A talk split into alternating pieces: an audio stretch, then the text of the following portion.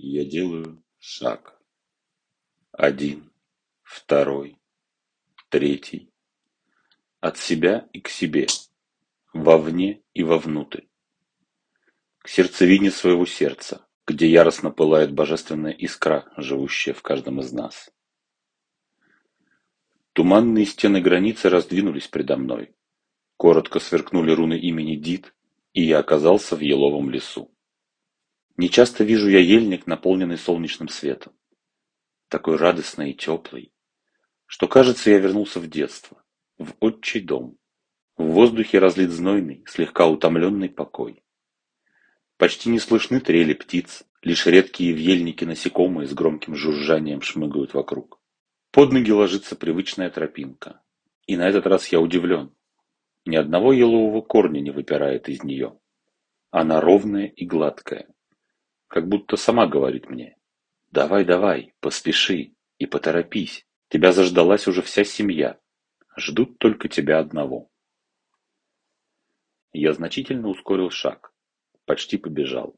Пройдя мимо привратников елей, я вышел на большую поляну, залитую солнечным светом, в центре которой стояла добротная крестьянская изба пяти стенок, сложенная из могучих, светящихся на солнце медовым цветом огромных бревен. Кружево наличников обрамляло окна и видимую мне дверь. Изящный конек в виде головы лошади приветливо смотрел на меня с крыши. Из красной каменной трубы курился едва видимый на солнце дымок. В воздухе запахло свежим, ароматным хлебом и домашней едой. Дом. Меня там ждут. Накатившие теплые чувства ободрили меня всего. Я прошел по тропинке до двери дома постучал и толкнул ее. Дверь, как ни странно, не поддалась. В этот момент я обнаружил у себя на шее ключ. Затейливый, медного цвета ключ, который висел у меня на веревочке поверх рубахи. Сняв ключ, я вставил его в замочную скважину, и он с легким щелчком провернулся, растворяя дверь. Я оказался в высокой чистой горнице. Синей, как таковых, в доме не было. Над всей горницей царила большая русская печь, занимая почти всю ее половину целиком. От устья печи шел невероятный дух свежевыпеченного хлеба и ароматных щей. Я даже слюну невольно сглотнул. «Ну что же ты мнешься на пороге?» — услышал я мужской голос. «Проходи к столу. Давно я тебя жду». Как будто пелена упала с моих глаз. Оторвав взгляд от печи, я увидел крепкий дубовый стол, которому с одной стороны была придвинута лавка, с другой стулья, а во главе стоял массивный, тяжелый на вид стул с высокой спинкой. Во главе стола сидел крепкий старец, хотя, взглянув в его глаза, так и лучащиеся светом мудрости, слово «старец» показалось мне очень неуместным. Просто «старший», «старший в роду».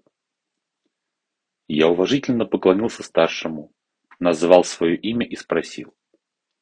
Как мне величать тебя, уважаемый хозяин? Как твое имя? Я бог Дид, прозвучал в ответ тот же самый мужской голос. Я храню тепло семейного очага, семейные традиции и наследие. Сила моя живет в ваших старших, когда они следуют своему пути и стремятся передать накопленную мудрость поколений своим потомкам, не давя на них и не заставляя их. Я еще раз уважительно поклонился и сел за стол. Как по волшебству, предо мной возникла деревянная миска, полная щей, деревянная же ложка и огромная тарелка с красивым, румяным караваем, испускающим одуряющий аромат свежевыпеченного хлеба. Дид отломил от каравая знатную краюху, передал ее мне и сказал, «Ешь, малец, доброго гостя всегда подчуют с душой и радостью. А пока ты ешь, послушай меня. Ты думаешь, что вы многое растеряли, утратив семейные и родовые связи. Вас как брызги разбросало по всей вашей необъятной державе, а то и по всей Яве. Но это не так. Род и входящие в него семьи всегда едины. Пока они помнят друг о друге и посылают друг другу радостный мысленный привет. Каждое утро, каждый день, каждый час и секунду. Пока радостный поток льется от сердца к сердцу, все родичи связаны и семьи не покинуты. а значит стоят и крепнут ваши рода.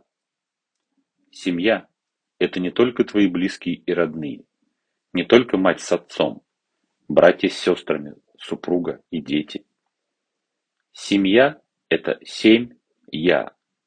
Твои родители, родители супруги, ты сам и супруга твоя, и ребенок. Минимум семь человек. Семья создается, когда семейный союз освящен чудом рождения новой жизни. И эти семь человек все очень разные.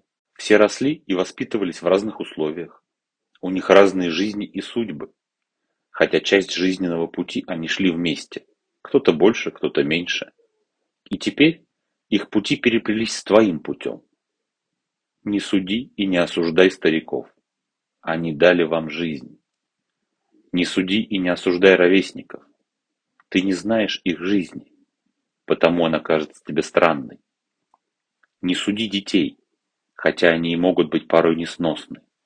Не руби крылья, устремленные вдаль души, своим занудством и нравоучениями.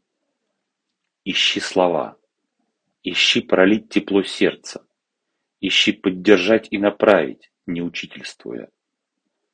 В семейном союзе основное – это понимание. Стремление понять каждого своего близкого и дорогого. Стремление понять, встать на его сторону и найти ему оправдание, примирив его тем самым с самим собой и с тобой.